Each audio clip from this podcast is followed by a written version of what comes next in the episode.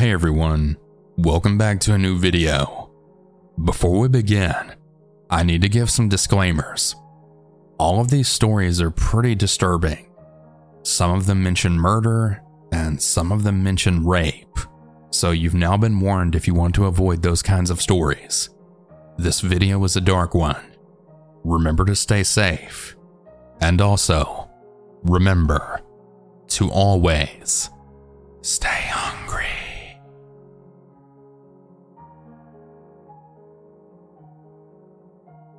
I work the overnight shift for a small organization for executive protection agents. Let's call the organization Black Tie Protection for the sake of this story. We're all ex military police officers or highway patrolmen. In total, there are about six of us full time, and also a handful of part timers.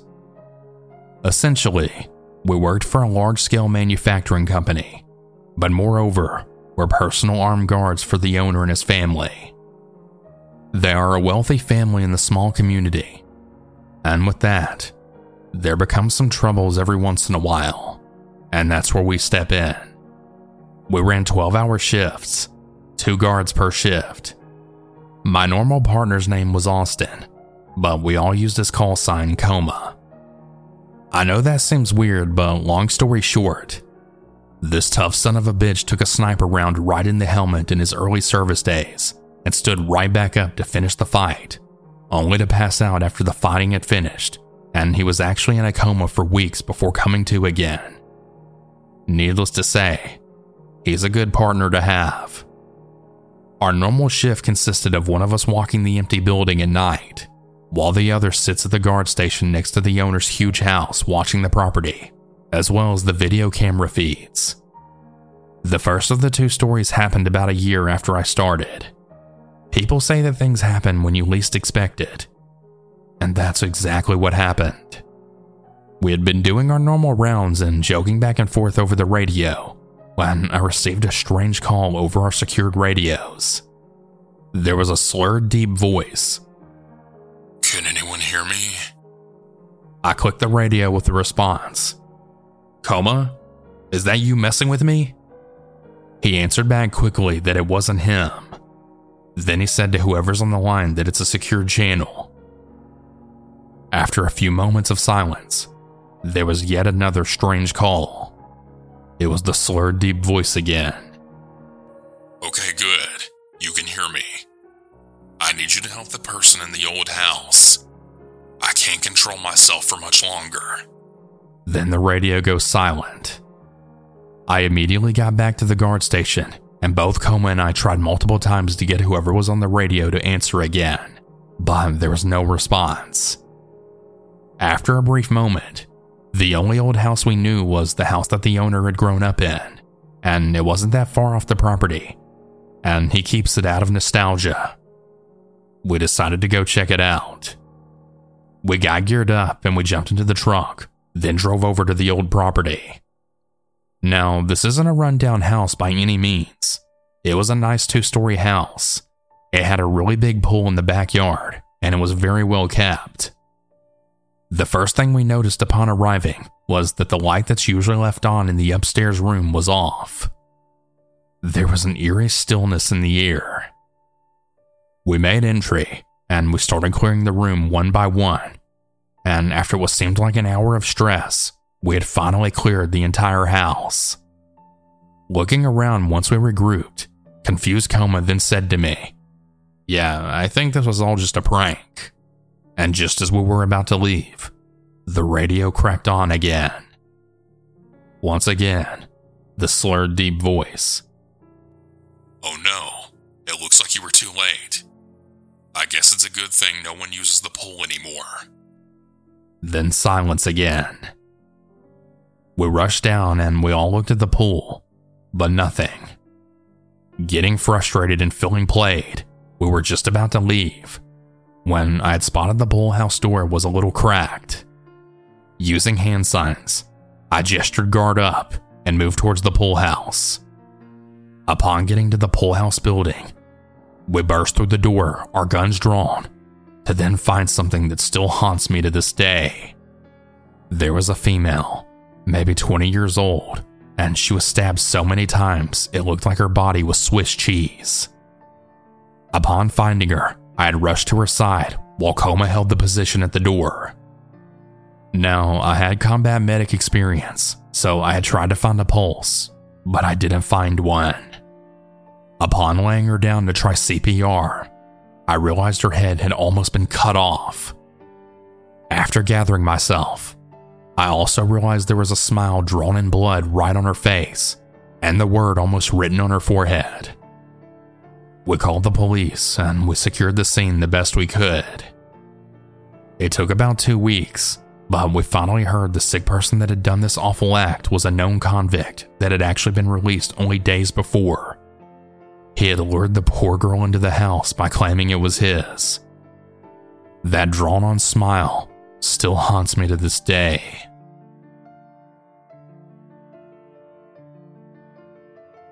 The second story isn't so graphic, but still equally terrifying.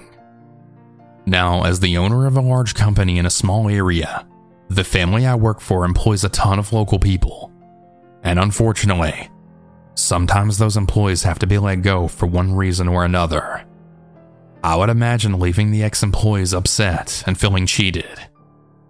The family had went to Florida on vacation, and they left their house empty, which means that along with all of our other duties, we had to walk outside the house as well every hour. Now, to explain this story, you have to understand the layout of the owner's house. It's a giant four story house that can only be described as a mansion. The ground level floor is all an open, huge living room. There's also a kitchen with two full bathrooms, a huge walk in laundry room, and a basement. It's a full house on its own with another kitchen and three bedrooms, as well as a game room. And the top two floors are all bedrooms with a movie theater and a huge walkout balcony. It was about 1 a.m. when we got the first burglar alarm. We rushed to the house, but we didn't find anything out of order. The doors in our garage were still closed, no motion or lights. Now, this might seem like a huge red flag, but with the winds we experience, it's not uncommon for a false alarm because the wind will push the doors, making the alarm think someone's trying to enter the house. After clearing the outside, we decided to call the owner. The owner answered, and he had been sleeping. I then said, Hey, sorry to call so late, but we got an alarm, and we wanted to know if you could pull up the cameras and check to see if anything looks out of the norm. After a few minutes of hearing him type into his computer, he said no, everything looked good, and it must have just been the wind again. That's what I thought, I answered but I just wanted to make sure. He told us that he appreciated us calling and being vigilant about it, and he told us to have a safe night, then hung up. We went on about our business as usual for the rest of the night. That is until shift change was about to happen. It was about 5:45 a.m. and we got a motion detection alarm in the house. Now, this was a huge problem. Seeing a door alarm was one thing, but motion in the house wasn't something that could have just been the wind. We geared up and made entry. Since the day shift had come in, there were now four of us Coma and I from the night shift, and two day shifters. We had Josh and Devin.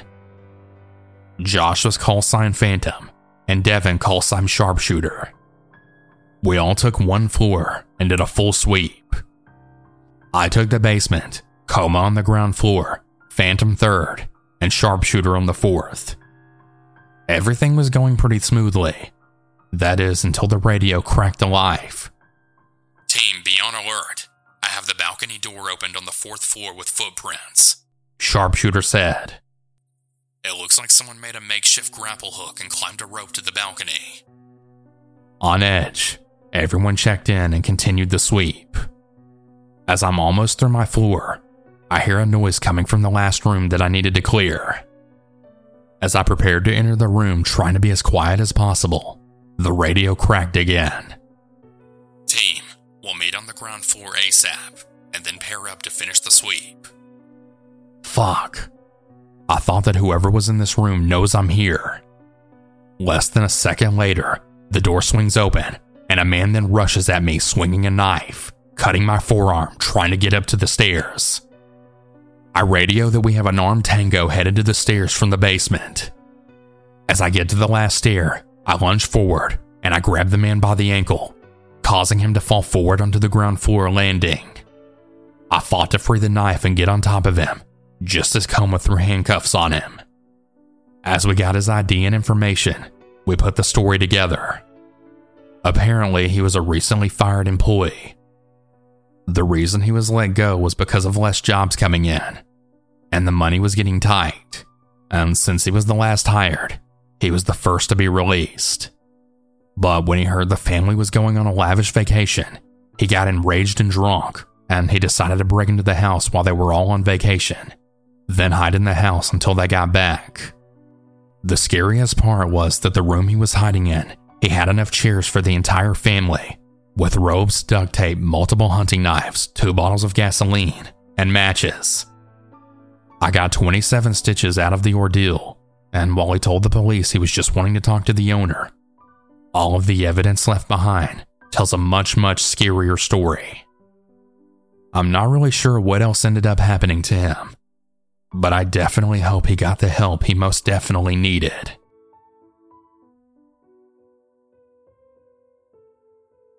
My name is Renee. I'm a 19 year old female living in North Carolina. I went to college for two years, and I then dropped out my sophomore year. When I returned home, I got a fast food job just to have some money in my pocket until I figured out my next move. When I worked at this job, I worked mostly night shifts since they paid the most money. It was pretty simple, and it wasn't that busy, so I was just on my phone most of the time. Anyway, one night around 2 a.m., I had heard a noise on the headset, which meant someone had pulled up to the drive through. I just did the usual. Hello, what can I get for you? The person in the car didn't respond, and instead pulled up to the window. I then opened the window and I told them they had to order at the speaker, not at the window. They then proceeded to ask me if I had change for a $20 bill. I told them I couldn't give them change unless they bought something. Then they asked me again. And again, I told them the same answer. The driver ended up saying, How hard is it to just give us change? I told them that I wasn't allowed to do that and they had to buy something first or go somewhere else. And then I closed the window. The driver got out of the car and started banging on the window, then tried to open it. I went and got the manager that was closing with me that night, and I told her the situation. She then told me to stay in the office while she went to handle it. Around 15 minutes later, I had heard police cars around the building. Apparently, the people in the car pulled out a gun on my manager and basically tried to rob her. My manager and I gave descriptions to the police, and we closed the store early, then went home. I never heard anything else from the incident, but I'm just really relieved me and my manager survived that night, as it really could have ended up a whole lot worse.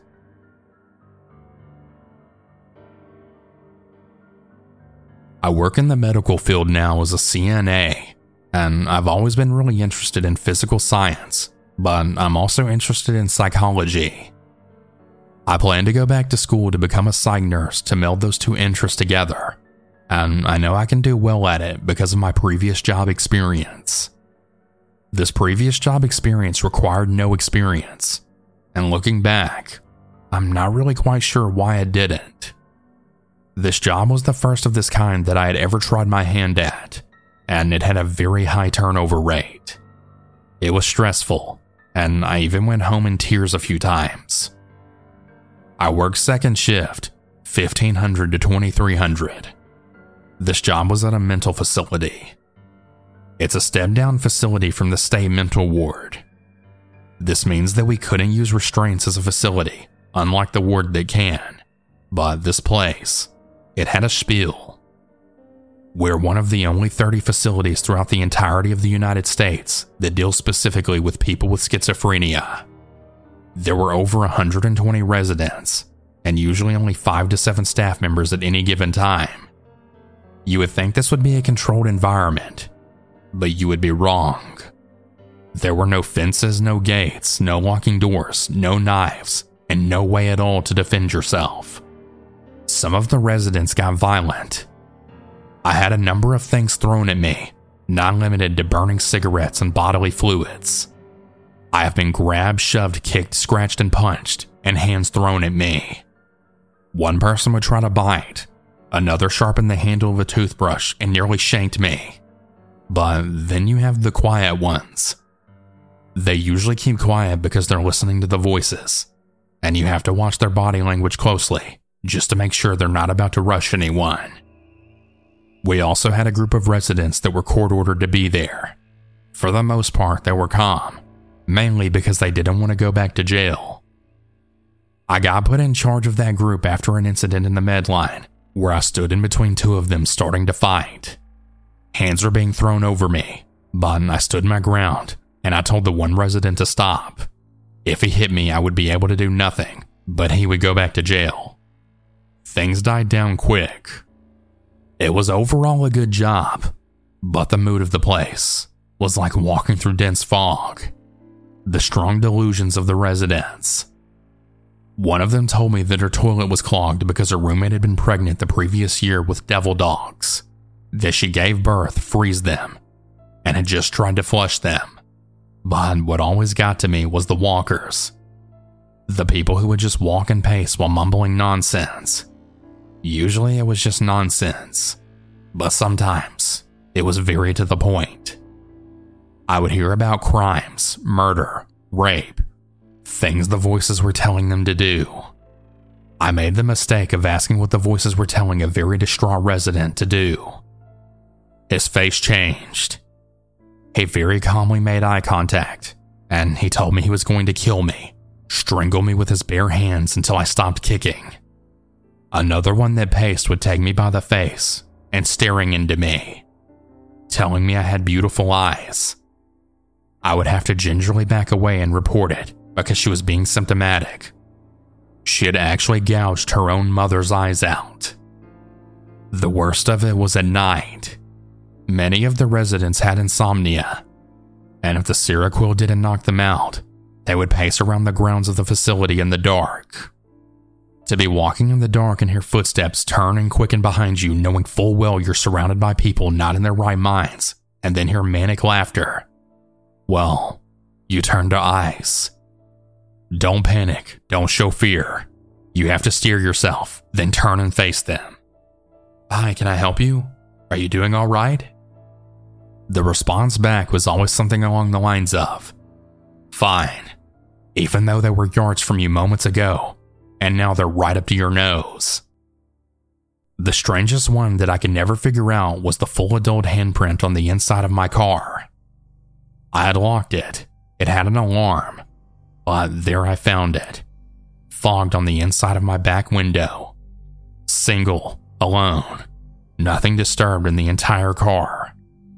It was the end of the shift at this point, and I know it wasn't there at the beginning. The doors were all still locked, too, and my car keys had been in my bag in a locker the entire shift. That's all I have for that one, but I do have more. I'm currently working at a nursing home on second shift. The sundowners can really be a handful. The scary encounter happened to me when I left my homeland of Australia. I didn't really have a choice. I had just gotten out of a very abusive two year marriage, yet I still wasn't free from my ex husband. It was a very painful choice to leave behind my family, as we were extremely close, as well as leaving my country, Australia.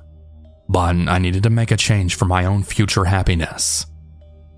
Here's a little background.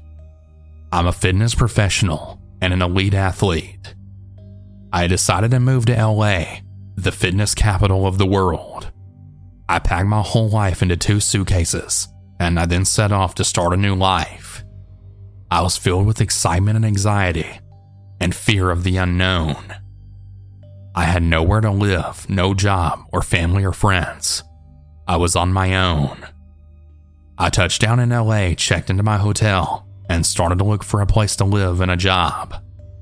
I found a great apartment one street back from Melrose Avenue. It was a great location as I didn't have a car, so basically I just walked everywhere.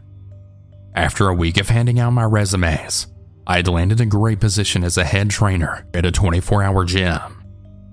I was so excited. The gym was only a 25 minute walk from my apartment. My shift was from 4 p.m. to midnight, which I loved. I got to train during the day, which was perfect. I had settled in beautifully. I had made some really great friends, and I had also met a really great guy. He was from Canada. Life was finally falling into place, and it felt great. Now, coming from Australia and being raised on property life was pretty drama free. So, walking home from work in LA at midnight, I truly never gave it much thought. Don't get me wrong, I was always careful, but I was never really worried. What an idiot I was. On this particular night, I'd stayed late as my coworker was running late for their shift. No big deal. I left the gym and I started my walk home around 1 a.m. Now, my walk home was mostly very well lit on the main drag. However, the street I lived on was extremely dark with lots of trees. My apartment was about 200 meters down after you went off the main drag. It was a beautiful night. As I was walking home, I noticed a very large dark skinned man standing at the bus stop. The bus stop was just before my street. This guy was about 6 foot tall and at least 300 pounds. A big guy. Now remember, I'm a fitness professional, so I know physiques, and I noticed him right away. We made some eye contact, and I instantly felt the hairs go up on my back of my neck, and I felt panicked. The guy wasn't checking me out like, oh, she's cute. Oh no. I felt his intentions right there through that stare, and they were not good. I could feel my stomach turning, and my heart was beating right out of my chest as if I had just finished the 100 meter Olympic final. As I walked right past him with a purposeful walk, I could feel his eyes boring into my soul. I didn't dare look at him again. I really didn't want any type of conversation with him or give him any opportunity to approach me. So I walked past him, and with every step as I walked by, I could feel my pulse quickening. When I finally passed him, my fear only increased, as I then realized he's now behind me and I can't see him. I'm a strong, fit woman, 5 foot 7 at 135 pounds. But I'm clearly no match for a big guy like him. As I turned onto my street, the terror was now full on reality, as my street is pitch black. No streetlights and lots of trees, as I mentioned before. I was walking so fast now, I reached into my hip pouch and I pulled out my keys, placing them between my fingers and held on tightly. My heart was pounding in my ears all of a sudden, I hear these really loud footsteps running up full speed behind me. I spun around to see this big, huge guy standing right in front of me, and I screamed out loud. He then grabbed me with both hands, clutching my clothes. I was still clutching my keys, and I had punched him in the face as hard as I could. Right at about that time, I then saw a car driving down my street towards us. The car started to flash its lights and beep the horn, this sent the big guy scrambling off and he ran away. As the car then pulled over, I jumped back away as the person in the car then rolled down the window. I was crying hysterically. The adrenaline was pumping, and I was just trying to make sense of what had just happened. The person then told me to get in the car, that they'll drive me home. They said that they worked out at my gym and that they recognized me. They also showed me their membership and license. And they then said, Please get in the car. I just want to help you. That guy went into the car in the alleyway. There's actually two guys, and I don't think they're done messing with you. My mind was racing as I then got into his car. I was crying so hard as the realization then washed over me of what just happened and what could have happened. I know that night I had a very special angel watching over me. That experience opened my eyes as well as my awareness to all of my surroundings. When you feel something isn't right, Trust your inner voice. I'm so very glad I did. That night is a night that I will never forget, and the sound of those heavy footsteps will forever be etched into my brain. I don't ever want to experience anything like that again. Stay safe and stay alert.